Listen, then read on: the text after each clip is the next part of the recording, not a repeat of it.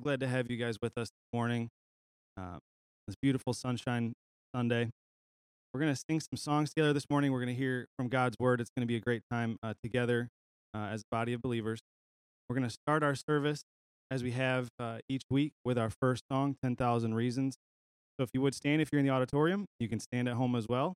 If you want, welcome to those via live stream and those listening via FM radio in our parking lot. It's going to be a great day of worship, worshiping the Lord together this morning. Let's all stand and sing 10,000 Reasons.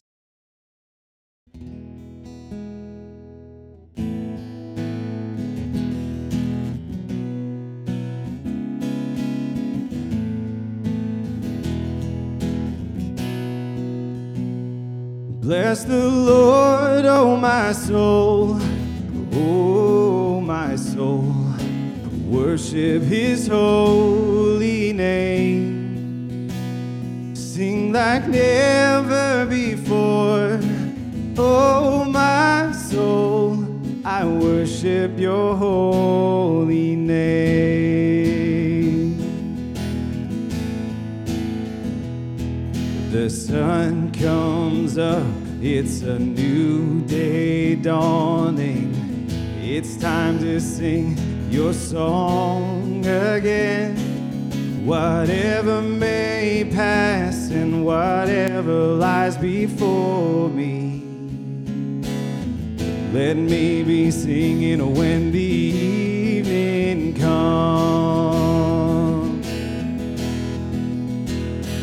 Bless the Lord, oh my soul, oh my soul, worship his holy name. Sing like never before, oh my soul, I worship your holy name. You're rich in love and you're slow to anger. Your name is great and your heart is kind.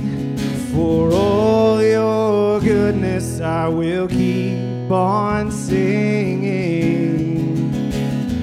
10,000 reasons for my heart to find. Bless the Lord, oh my soul, oh my soul, worship his holy name. Sing like never before, oh my soul, I worship your holy day.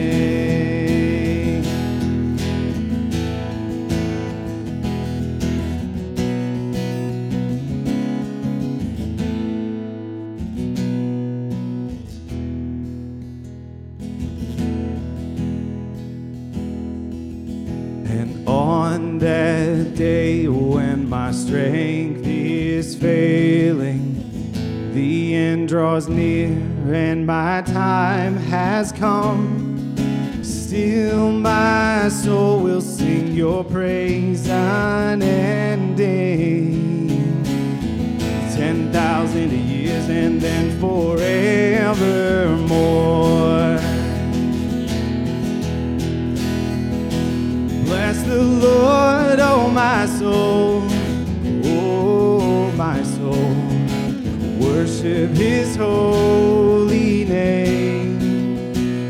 Sing like never before, oh my soul, I worship your holy name.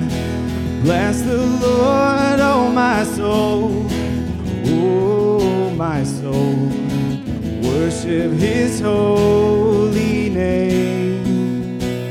Sing like never before, oh my soul, I worship your holy name. Yes, I will worship your holy name. Lord, I worship your holy name.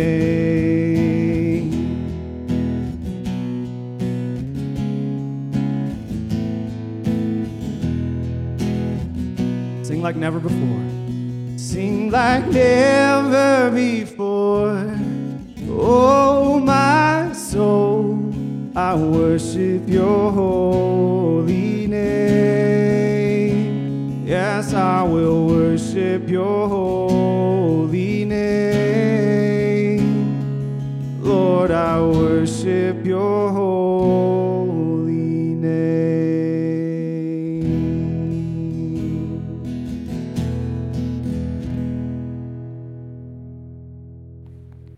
Let's bow together before the Lord in prayer. Father, we stand before you ever aware of our own sin. When our thoughts are focused on you as they are in this sacred moment, we consider your holiness and that you are high and lifted up and that the seraphs circle your throne and cry out to one another, "Holy, holy, holy is the Lord God Almighty." And so like your servant Isaiah, we say, "Woe is me. I am a man of unclean lips, and I dwell among a people of unclean lips." And we not only recognize our sin in light of your holiness, but the extent of our fallen struggle is seen in our experience, in our thinking, and in our speaking, and in our doing. O Lord, we sin in our thoughts, and our words, and our deeds. So how can we be rightly related to you and be restored to what you made us to be? We thank you profoundly that you are the God who, as your word says, sanctifies us through and through so that our whole spirit, soul, and body are kept blameless at the coming of the Lord Jesus Christ, and that the one who calls you is faithful and he will do it. Thank you, Father, for sending God the Son, the Lord Jesus Christ, the one who is able to save completely to the uttermost those who come to you through him. We stand before you then, aware of our sin, but eternally grateful for your grace. And we've come to sing and to pray and to give and to learn and to be changed, all because your grace has made us willing and longing to be pleasing to you. So we ask that you accept what we offer and that you are pleased with the manner in which we do it. We pray these things in the name of the Lord Jesus Christ. And all of God's people said, Amen. Thank you. Please be seated.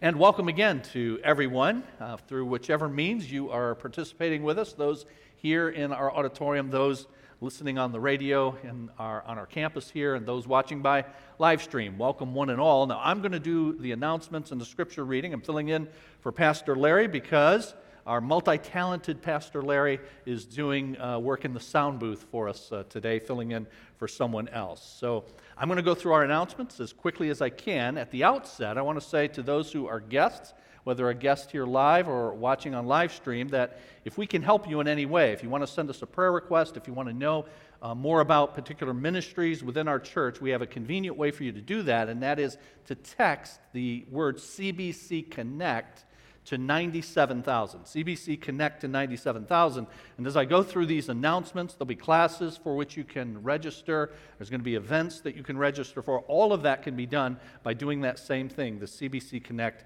to 97,000. Here in just a bit, in about 5 minutes, we're going to be starting our online children's church. That's at 10:15. It's on YouTube, so parents, just remind you to be aware of that. We have that going on here live, but then we also have it for those that are not able to be with us through online. We have now for just about a year been doing a podcast. Pastor Larry and I do one every week, and we have the latest installment every Saturday at 2 o'clock.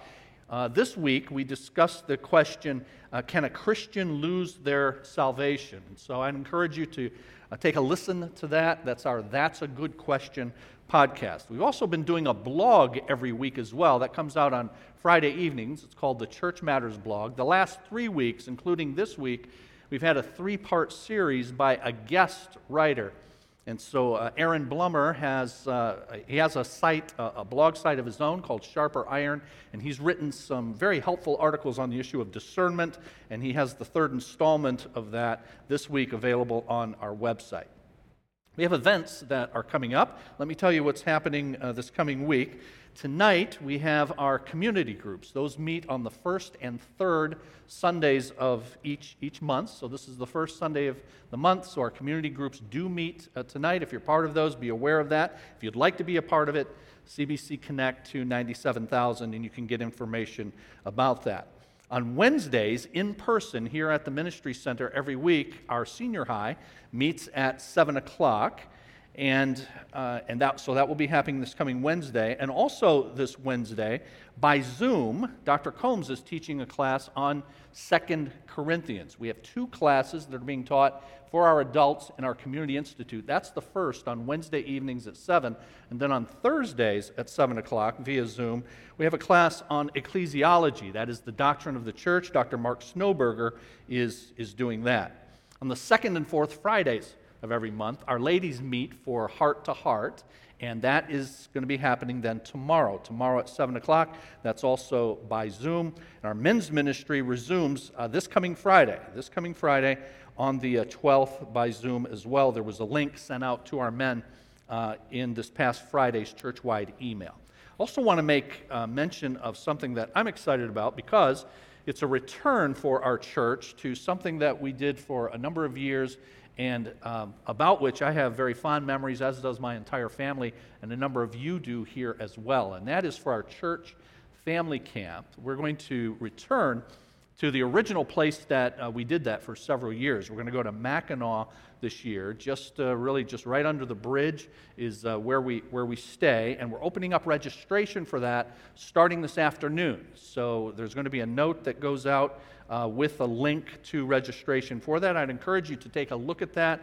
to consider it seriously. You create memories that will last a lifetime. Our girls did that. Many of our young people created lasting bonds as a result of participating in that. And it's not just those who have children at home. We call this church family camp. And so it's for our entire church. Those who are empty nesters, single, married, everyone we encourage to come, and it'll be a great time. So take a look at that this afternoon when the email goes out. We have a service opportunity that we've been telling you about the last few weeks, and that is, we are again going to be helping needy families in the Trenton school system with Easter dinners. So we're collecting monies to put toward that. We've already had a good amount contributed to that, so thank you. But those who would like to contribute, you still have a couple of weeks left to do that. And you can make that contribution the same way you can do your regular giving. And we've got several ways to do that. One is you can give online, and if you go online, there's a pull down. And it says general giving or general fund. There's also a selection for Easter fund as well. So you can select those. You can give that way. You can also drop off here in person. We have a box in our lobby next to our welcome center. We also have a box outside if you want to do that during the week, or you can mail your donation. For either of those, just make sure you mark it appropriately for P.O. Box 1290. We're in Trenton 48183. Our scripture reading today is two verses from the Song of Solomon, Song of Solomon chapter 8, verses 6 and 7. Place me like a seal over your heart, like a seal on your arm. For love is as strong as death, its jealousy unyielding as the grave. It burns like blazing fire, like a mighty flame. Many waters cannot quench love, rivers cannot sweep it away. If one were to give all the wealth of one's house for love, it would be utterly scorned. Let's stand now and continue to worship the Lord in song.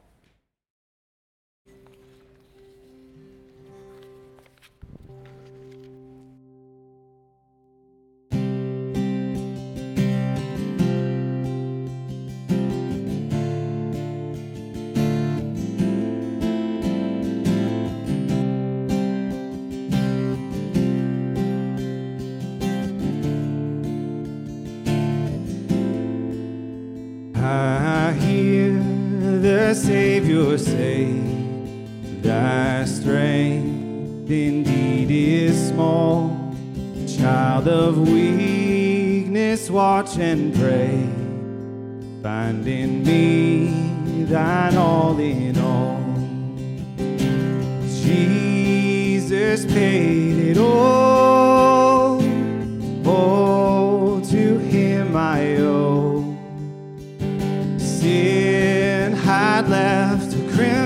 say he washed it white as snow.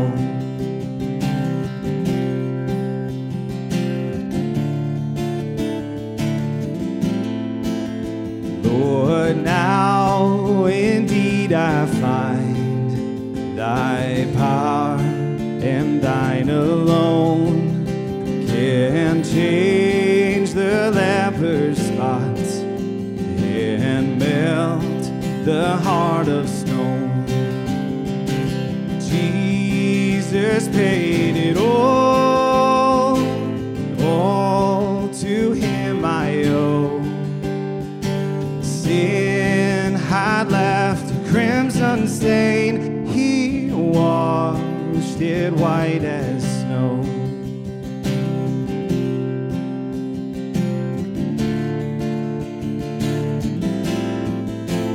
And when before the throne I stand in him complete, Jesus died my soul to save, and my lips shall still repeat, Jesus paid it all to him I owe. Left a crimson stain, he washed it white as snow. Jesus paid it all to him I owe. Sin had left a crimson stain, he washed it white as snow.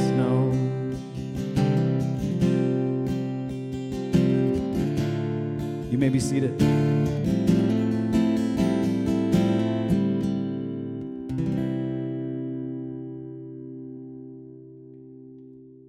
Will you please turn your Bibles to Proverbs chapter 5, Proverbs chapter 5. And I demonstrated what a rookie I am in giving the announcements by talking about family camp and not giving you any dates for that. That's June the 20th through the 23rd, June 20 through 23, but that'll be in the email that goes out to those on our email list this afternoon.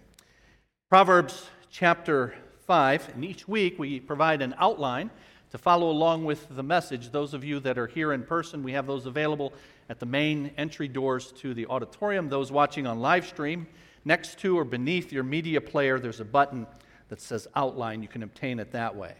We're continuing our series in the book of Proverbs, and it has, in the 31 chapters that comprise this book, 8 different sections. We're in the first of those 8 sections, which is an introduction that goes through chapter 9, and those 9 chapters contain 10 lectures on wisdom, and those 10 lectures set the foundation for the rest of the book's short sayings, the things that we normally associate with Proverbs when we think of this book.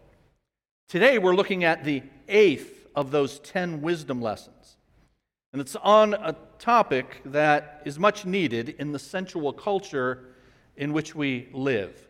But it's one that's too often avoided, especially in conservative circles, because it deals with matters that we think are best left unsaid, sometimes uncomfortable, at least in public.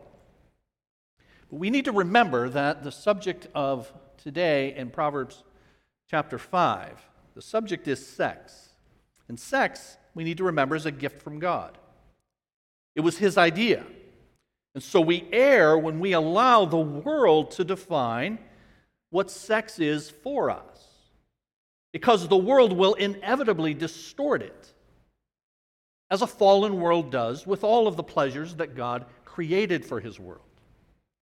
And the lesson today that we're going to see from Proverbs chapter 5, a father is instructing his son, and he assumes that the son is now old enough to experience sexual temptation and pleasure. And so he wisely teaches him by warning him of the dangers of illicit sex, but also telling him of the joys of using God's gift as God designed. And so the title of today's message at the top of your outline is Sex, Use Only As Directed. We're going to see that today from Proverbs chapter 5. Let's pray and ask the Lord to help us as we do. Father, we thank you now that we have your book open before us and that we can be taught from you through it. Thank you, Lord, for loving us enough to guide us by giving us the light of your word, for preserving it so that we have it in our day and in our hands. Help us not to take then this privilege lightly and these sacred moments together lightly, but rather help us to be attentive to what you say, open to what you say, changed by what you tell us in your word. We pray in the name of Jesus. Amen. Now, this eighth lesson on wisdom is built on some of the previous lectures, especially the second one, the second lecture that goes all the way back to chapter 2. And there we were warned of people who will try to lead us from the right path. We were taught there about wicked men and women. Now, in this lesson, there's an elaboration on the dangers of an evil woman. But that's not because women are more evil than men, and I want to make that clear from the outset, because that is, unfortunately, something that's been taught at various times in church history, with allusions going back to Eve in the Garden of Eden, blaming her for tricking her husband into bringing sin into the world. The Bible places squarely the responsibility on Adam, and the Bible nowhere teaches that one gender is worse than the other. We're not helped over the years by the King James translation of adulterous woman. We're going to see in verse 3 of today's passage that it speaks of the adulterous woman, but the King James Version translates that the strange woman. So you have this idea that there's strange women running around out there, and they're the evil ones. The reason that the focus is on the woman in this lesson is because the father is instructing a son. And so the son's temptation will be to give in to the allure of an enticing woman. So with your outline, I say first of all this, that sexual immorality is deceptive. Sexual immorality is deceptive. Verse 1, my son, pay attention to my wisdom, turn your ear to my words of insight, that you may maintain discretion and your lips may preserve knowledge. Now, when it says discretion in verse 2, it means the wise do not speak rashly, but rather they consider the consequences of what it is they're saying. The wise speak judiciously, not impulsively. One has said it this way, lips which preserve knowledge are such as permit nothing to escape those lips which proceeds not from the knowledge of God and aims at working out that knowledge. In other words, a wise person speaks, as I mentioned last week, as if he or she believes that words are sacred, that God has made us in His image. He has given us the ability to communicate in a unique way among His creatures. And so we take that ability seriously, and we want to manifest a reflection of God in the way we do that. And without judicious discretion and speaking up for what's right, this son is not going to be able to withstand the enticing woman. The father is going to tell his son, in effect, the way you talk about sex is going to help determine your susceptibility to the way she talks about it. We're going to see in just a bit that she talks about it in a very flattering and deceptive way. So, son, don't get involved in locker room talk. The talk when the boys are all together in a car, and boys will be boys. And here's why that's important. Verse 3. For, because the lips of the adulterous woman drip honey, and her speech is smoother than oil. But in the end, she is bitter as gall, sharp as a double-edged sword. Now, this woman, spoken of in verse 3 and following, is married. That's why she's called an adulterous woman. So it's referring to a married woman, because in that day, the truth is, most of the women were married. Even if they were forced into being married, most of the women were married. And this is a married woman, but she is committing adultery outside of her marriage. In that society, most of the women were married because they were dependent on men. It was a patriarchal society. And so almost all women married. And the emphasis here is on her words, because verbal enticement was more prominent than physical. Since women in the ancient Near East were, and often are today, generally covered. So it's not so much then the way she dresses, but rather the way she addresses you, son. And I say the way she does this is deceptive in the outline because it's seen in the use of the word honey in verse 3 and smooth in verse 3. Her lips drip honey. And it means her words come one after the other, drop of sweet seduction after drop of sweet seduction, like honey that's dripping straight from the honeycomb, the sweetest and the purest honey. That's what it's saying her deception with her words to you, son, is like. Her flattering words mean that you are the man of my dreams and you're not the loser that my husband is, are smoother, it says, than the olive oil that was ubiquitous in Palestine. This oil, this olive oil, was used in all sorts of ways. It was used in religious observances. It was used for the anointing of priests and of kings, or for the body after a bath. It was used in cooking. It was used in lamps. It was used as medicine, both internal and external. It symbolized gladness and prosperity, and its absence indicated sorrow or humiliation in biblical times. So her lubricious, seductive speech draws her victim irresistibly towards mystery and excitement and delight. That's the idea here. One has said this: the point at which the horizontal speech of the woman's sexuality comes in conflict with the vertical speech of the father's authority. Now, it's a mouthful. But as she talks to the son, now there's a conflict between what he has heard from his father. And at the point where those come into conflict is precisely the point of generational transition when the boy becomes a man. Son, this is going to be the point of testing. This is going to happen to you. You are going to be tempted in this and a myriad other ways, but this is going to be one of the most prominent ways in which you will be tempted. Be aware, be ready with what I am equipping you with. So she has the flattering speech, the smooth speech, the dripping honey, the smoothness of oil, but it's bitter, verse 4 says. And it's bitter in the end. Now, we're going to see, as this passage goes on, the consequences. So the end. In the end, it's going to be bitter. We'll see those consequences of this potential liaison beginning in verse 7. But verse 4 is saying that the enticing presentation in verse 3 changes to something else in the end. The honey becomes, verse 4, bitter as gall. It's speaking of a poisonous plant. And her smooth words, verse 4, become sharp. So when the consequences come, and there will be consequences, and we will see them, well, when those consequences come and there's blame to be assigned, the one who was able to speak so eloquently and so alluringly is no longer going to be there to defend you with her words. Rather, the same mouth that seduced you can also accuse you. Recall Potiphar's wife. Some of you know that story. Genesis chapter 39 in your Bible.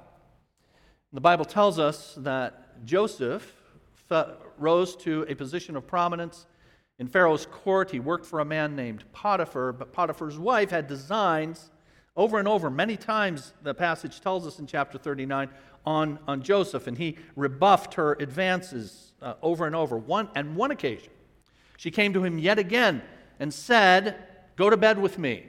This time, she got physical with him, and she grabbed his cloak, and he ran, and she held on to his cloak. But now, having been scorned time and again, she made the claim that the reason I have this cloak is because he attempted to rape me. The same mouth that can seduce can also accuse. Verse 5 says, her feet go down to death. Her steps lead straight to the grave. She gives no thought to the way of life. Her paths wander aimlessly, but she does not know it. Verses 5 and 6, taken together, depict someone who's headed somewhere very definite, on the one hand, death in the grave, verse 5 says, but verse 6 teaches that she does not know why and where.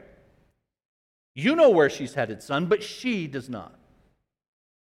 The pitiful plight of those who reject God and His good gifts, like marriage and family, is that they're now outside the safe confines of God's common grace. And so they stagger through life, headed where God says all sin leads. The wages of sin, the Bible says, is death. And lacking external instruction and lacking an inner conscience, she can now no longer distinguish right and wrong, and so, without a moral compass to give her direction to true life, she strays to her death. So, friends, this is a topic, this issue of temptation, sexual sin.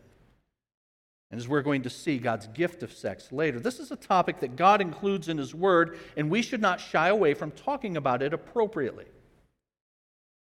Because it's better to hear about it from the God who made it rather than to learn about it in a locker room from the world, which is unfortunately the way so many of us have.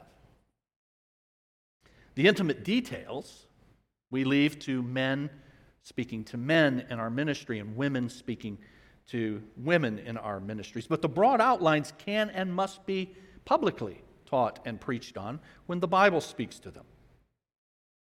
So let's think about this a bit. Sin minimizes and it reduces. And what that means is that we come into the world with a dimension of who we were made to be missing. There's something that we were made to be that is not whole, namely our spiritual dimension. The Bible teaches that we come into the world, we are born into this world, we are conceived in sin, and that we are spiritually dead. But God made us to be spiritually alive. He breathed, Genesis 2 and verse 7, the breath of life into Adam so that he became a living soul. That's what we were designed to be. But then Adam and Eve sin. We all come into the world as sinners, and so we are dead spiritually. And as a result of that, we are reduced now to not being what we were made to be, both physical and spiritual, but simply physical. The focus is on the material, the physical, the bodily. We're reduced to animals. And we act like it.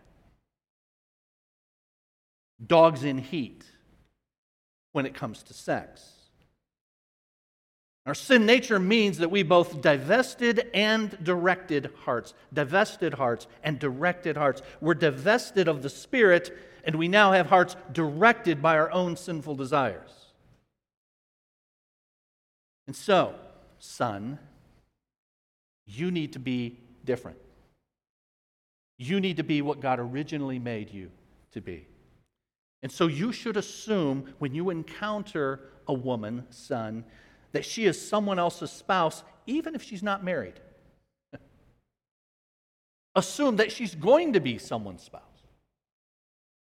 And sex is only for you with the one you marry, not with one married to another or one who will marry another. So dating for you is not the meat market. It's not hookups. It's not one-night stands. That's not what you do. Rather, when you are interacting with the opposite sex, you are searching for one that you can spend your life with, one that you can marry. Dating is for marriage. Learning to engage with the opposite sex is a skill, then, that needs to be taught and discussed among parents and children. But that exercise is part of the necessary preparation for marriage. When I teach parenting, I tell parents that the end game for you while your children are in your home is that you make them marriageable. It doesn't mean that every one of them will marry. Not everyone marries. Most do. Not everyone does. God doesn't have that for everybody. But everyone should be able to be married. Everyone should be marriageable. And that has a whole host of things that have to be taught to our children so that they can do what Genesis 2:24 says. For this reason, a man will leave his father and mother and will cleave to his wife and establish his home. And so your end game is for your child to become marriageable. But along the way, son, children, you're going to be tempted. And as you are tempted, you can be tempted to have the good gift without what God says goes with it. You can be tempted to have sex without relationship. And if you want sex without relationship, which is what the hookup culture is, which is what the one-night stands are, which is what pornography is, sex without relationship. And if you want sex without relationship, then it literally does not matter with whom or with what you have sex with. And that's the kind of culture we live in today. So those great theologians, Supertramp said,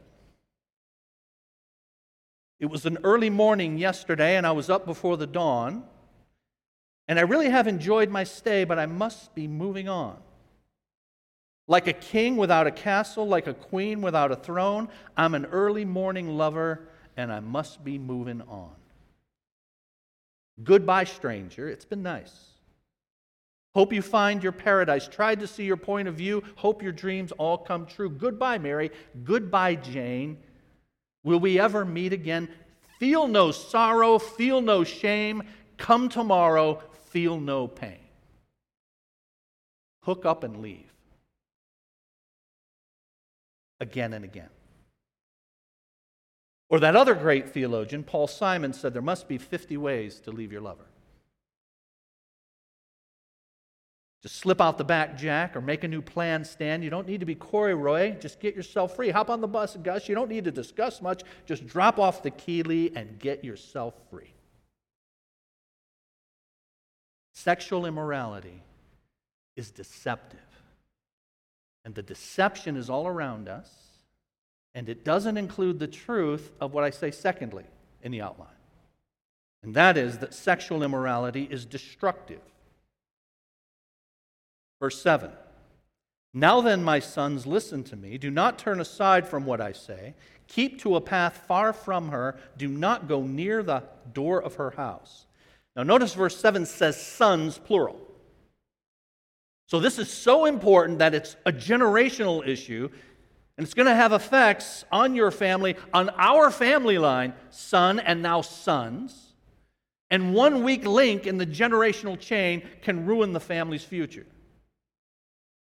So listen, every one of you, to the same message. Do not turn away. Every son in every generation, listen, do not turn away to what I say in verse number 8. Keep to a path far from her. Do not go near the door of her house. Don't put yourself in the place of temptation. Don't play the game. Don't flirt just to be cool or just to enjoy it. When you go to a restaurant, guys, when you talk to the waitress, place your order and move on. Don't engage in all the chit-chat. When you're at work and you're going through the hallway, be polite. Leave it at that. Be professional. Leave it at that. Don't put yourself in the place of temptation. Don't talk too much. Don't drive by, and she might be outside, and you strike up a conversation. Don't go near her door. Don't look at the image on the screen in our day, because it can cost you dearly. Sexual immorality is destructive in that, I say in the outline, it can lead to economic ruin. Because verse 9 says, don't do these things in verses 7 and 8, lest... Verse 9, you lose your honor to others and your dignity to one who is cruel, lest strangers feast on your wealth and your toil enrich the house of another. Now, when verse 9 says honor, it's talking about, as you can see in verse 10 where it mentions wealth, it's talking about money. We use the term honorarium. So if you have a guest speaker, you pay them a stipend, you pay them a compensation. We call that an honorarium. And so here, lest you lose that honor, lest you lose that money, what you've worked for, and then in turn the dignity that goes with it to others and one who is cruel. Now in the NIV that most of you have here and that I'm reading from in verse 9, it says, lest you lose your honor. But it's literally lest you give your honor. So the NIV is kind of letting you off the hook. It's something you lost. No, it's not just something you lost. You gave it away.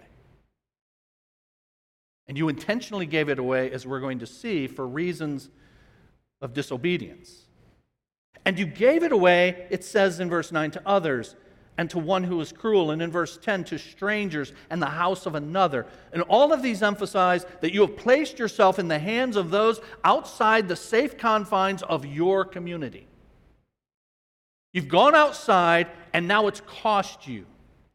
And now you're in indebtedness to people who do not have your best interest at heart. Now, who might that be? If you have this dalliance with the adulterous woman, remember she's married. Who might that be? She's married. And the most likely candidate is the jealous husband, and his family are the likely candidates in that day. Old Testament scholar Bruce Waltke says this, evidently in this culture, the jealous husband could find compensation by making the adulterer his slave for life. No monetary payment in itself could requite him. The self-inflicted punishment of involving oneself with the unchaste wife is as bad as if outsiders plundered the house. Although sexual immorality today may not lead to slavery, it still leads to alimony and child support and broken homes and hurt and jealousy and lonely people and venereal disease. And on it goes. And it gets complicated and more complicated and more complicated. I've seen it. I've seen it in people's lives as I've counseled people and tried to help them. I'm counseling you now, friends, before it happens. This week, I will be participating in a friend of the court hearing, not for myself, with someone else. If you're familiar with friend of the court, what an unhappy existence that is. What a mess. And it's to iron out money issues. Sexual immorality can lead to economic ruin and, I say in your outline, to social regret. Verse 11, at the end of your life you will groan. When your flesh and body are spent, you will say, how I hated discipline, how my heart spurned correction. I would not obey my teachers or turn my ear to my instructors. Notice the first person singular, I, in verses 12 through 14. I did this despite all I was given. I rejected the teaching of my upbringing with the loving chastisement that went with it in verse 12. And in verse 13, I rejected the teachers in addition to the teaching. You notice that?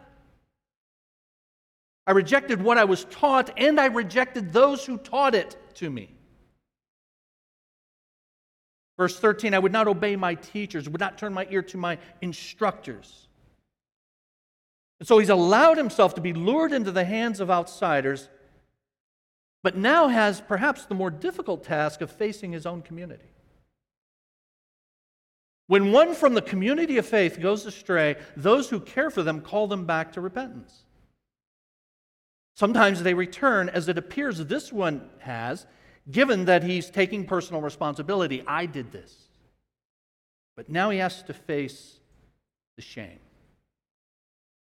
And verse 14 says, and I was soon in serious trouble in the assembly of God's people. I've seen this happen over and over and over. a young person sins and they do not want to face the shame of those who have nurtured them and brought them up, and so they abandon the church, due in part to the embarrassment. They sometimes go back and forth between accepting responsibility and deflecting it to others. If the youth group had been better or different, it wouldn't have happened. I've seen it many times. But they wind up estranged, either way, from the very people who have nurtured and loved them. Sexual immorality is deceptive. It's destructive. But in contrast to that, sexual morality is delightful. Sexual morality is delightful. Verse 15, drink water from your own cistern, running water from your own well. Should your springs overflow in the streets, your streams of water in the public squares? Let them be yours alone, never to be shared with strangers. May your fountain be blessed, and may you rejoice in the wife of your youth. A loving doe, a graceful deer, may her breasts satisfy you always. May you ever be intoxicated with her love. Why, my son, be intoxicated with another man's wife? Why embrace the bosom of a wayward woman? What those 6 verses are saying is that here is the outlet for sexual expression. Marriage is the only biblical means for sexual desire to be requited.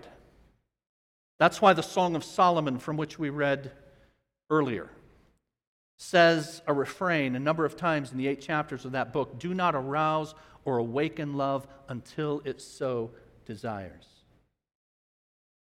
In your New Testament, the Apostle Paul gave instruction on marriage and upon sexuality and interaction between male and female. In 1 Corinthians chapter 7. And in 1 Corinthians chapter 7, he talks about the necessity of marriage and the good things that marriage does. And at one point in that chapter, he's talking about those who are single and whether or not those who are single have the normal desire to be married, and with it, normal sexual desire. And if that's the case, here's what he says. If they cannot control themselves, they should marry. For it's better to marry than to burn. Now that's the way the King James Version leaves it. It's better to marry than to burn. And so a lot of people have taken that to mean, well, it's better to get married than go to hell. That's not much to recommend marriage, is it? But actually what it means in the context is it's better to marry than to burn, not in hell, but to burn with desire. And that's why the NIV helpfully adds this, if they cannot control themselves, they should marry, for it's better to marry than to burn with passion. Why is the Bible saying that? Because this is the one outlet. Biblical marriage. A Christian person to a Christian person. And then when that happens now, sex can be exercised as God's good gift that it was intended to be. We do marriage counseling, premarital counseling for our young people before they get married. We use material that has a lesson in it on this issue. And in the lesson on sexual relationship, it says that the Bible teaches that there are 3 purposes for sexual relationship. Procreation, obviously, to have children, procreation, but also protection. That is, and Paul teaches this in that chapter that I just read from, 1 Corinthians chapter 7, that having your own wife, having your own husband, is to be a protection from being involved with those who are not. There's procreation and protection, but then there's also this third one, pleasure.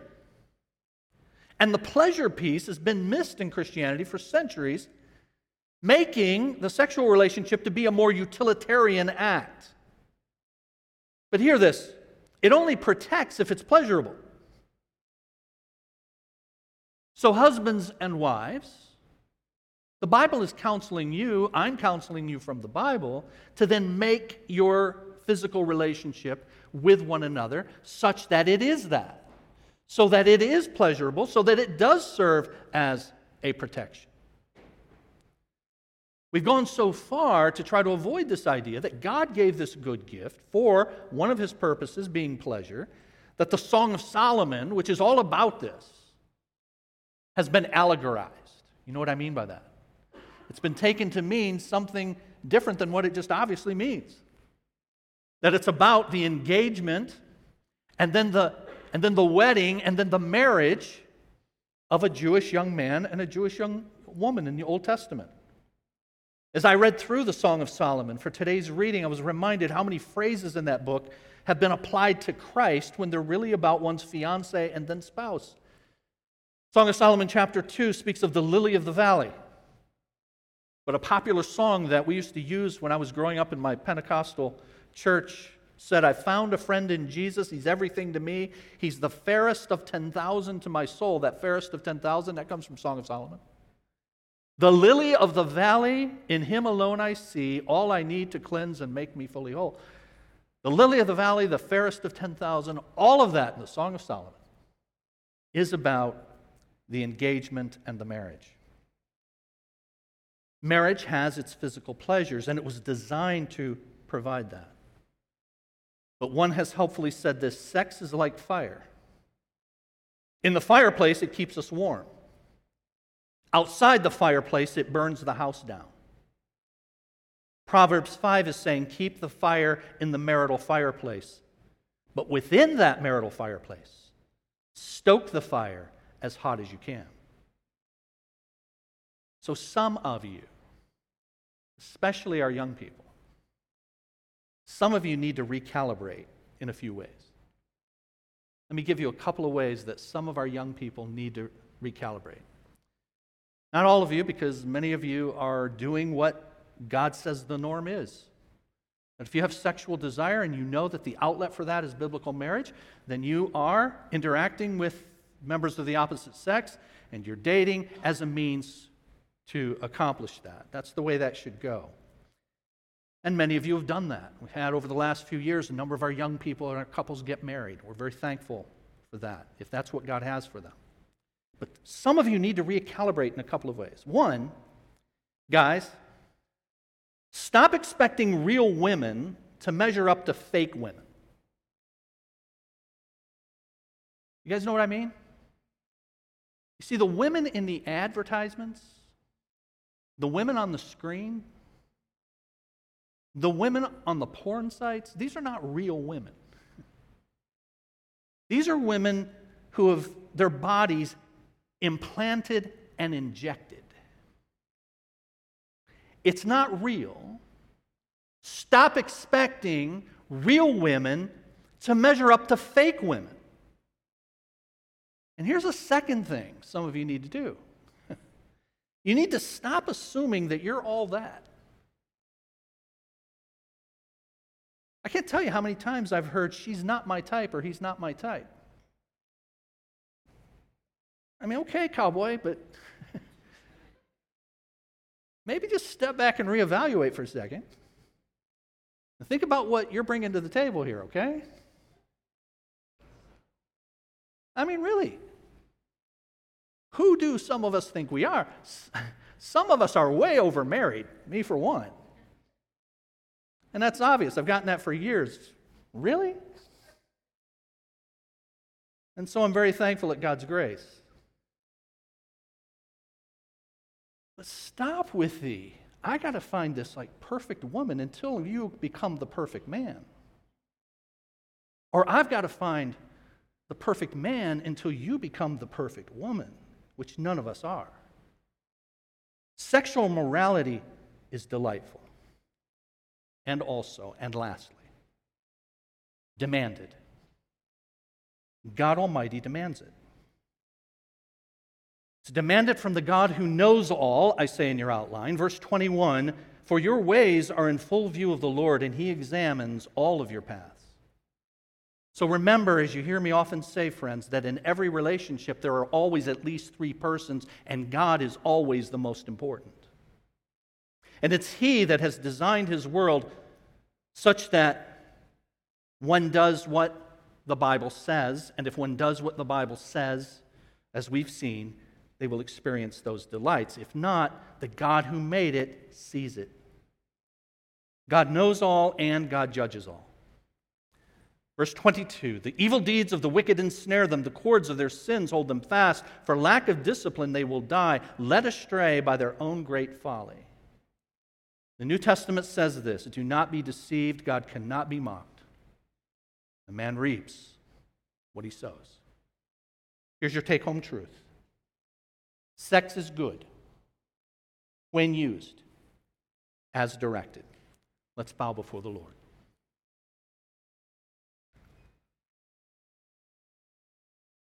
Father, we thank you again for instructing us. Thank you for giving us your word, your book. And thank you, Lord, for instructing us on all that is needed for life and godliness, not just eternal life. You have told us what is necessary in order to have the gift of eternal life, but you have also instructed us about how to live life now in the here and now. And as a result, you have addressed all of the issues that are of importance to your people. Your word speaks to everything, either directly by precept or indirectly by principle. And you have given us very direct teaching upon this good gift that you have provided in the physical relationship of man to woman in the bonds of marriage. And so help us to be people then who see that, who believe that, who embrace that, and then pursue that. As a result of that, may we be a church family full of families that model that to the next generation. And Lord, for those of us who have sinned, for those of us who have not gone this way, perhaps we were not instructed in this way, and now you have brought us to yourself, but we have experienced some of the consequences of going on the wrong path. Help us to be people who use that for the benefit of the next generation. To have the humility to tell them, don't do what I did. And as a result of that, may they be instructed profitably as well. Lord, we thank you for loving us enough to instruct us. And now help us to love you enough to obey what you've said. We pray in the name of Jesus. Amen. Let's stand together for our closing song.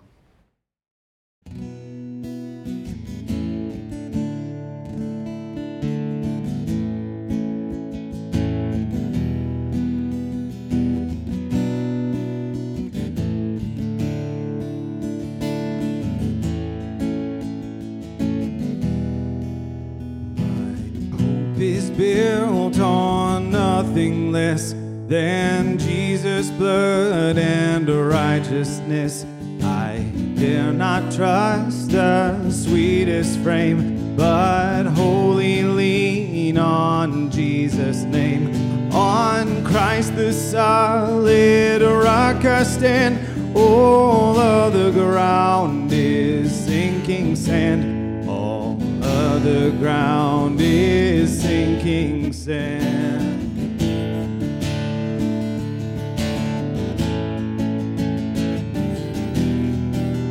When darkness veils his lovely face, I rest on his unchanging grace. In every high and stormy gale, my anchor holds within the veil.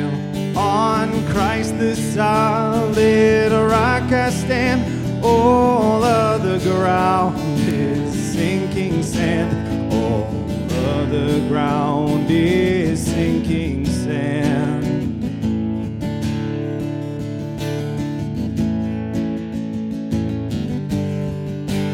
His oath, his covenant, his blood support me in the my soul gives way. He then is all my hope and stay. On Christ the solid rock I stand. All other ground is sinking sand. All other ground is sinking sand.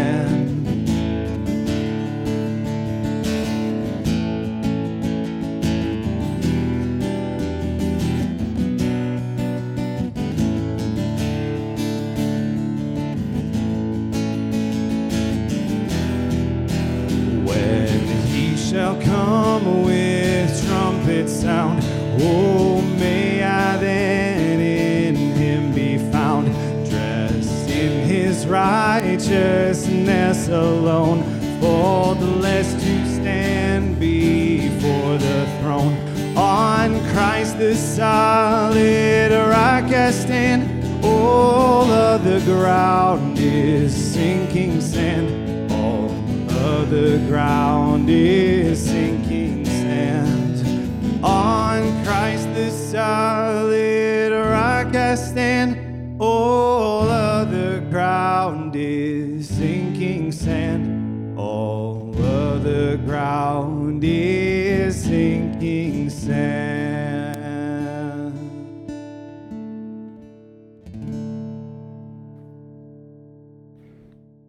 The God of all grace, who called you to his eternal glory in Christ, after you have suffered a little while, will himself restore you and make you strong, firm, and steadfast. To him be the power forever and ever. Amen. Thank you, church family and guests, for being with us. Have a great week serving.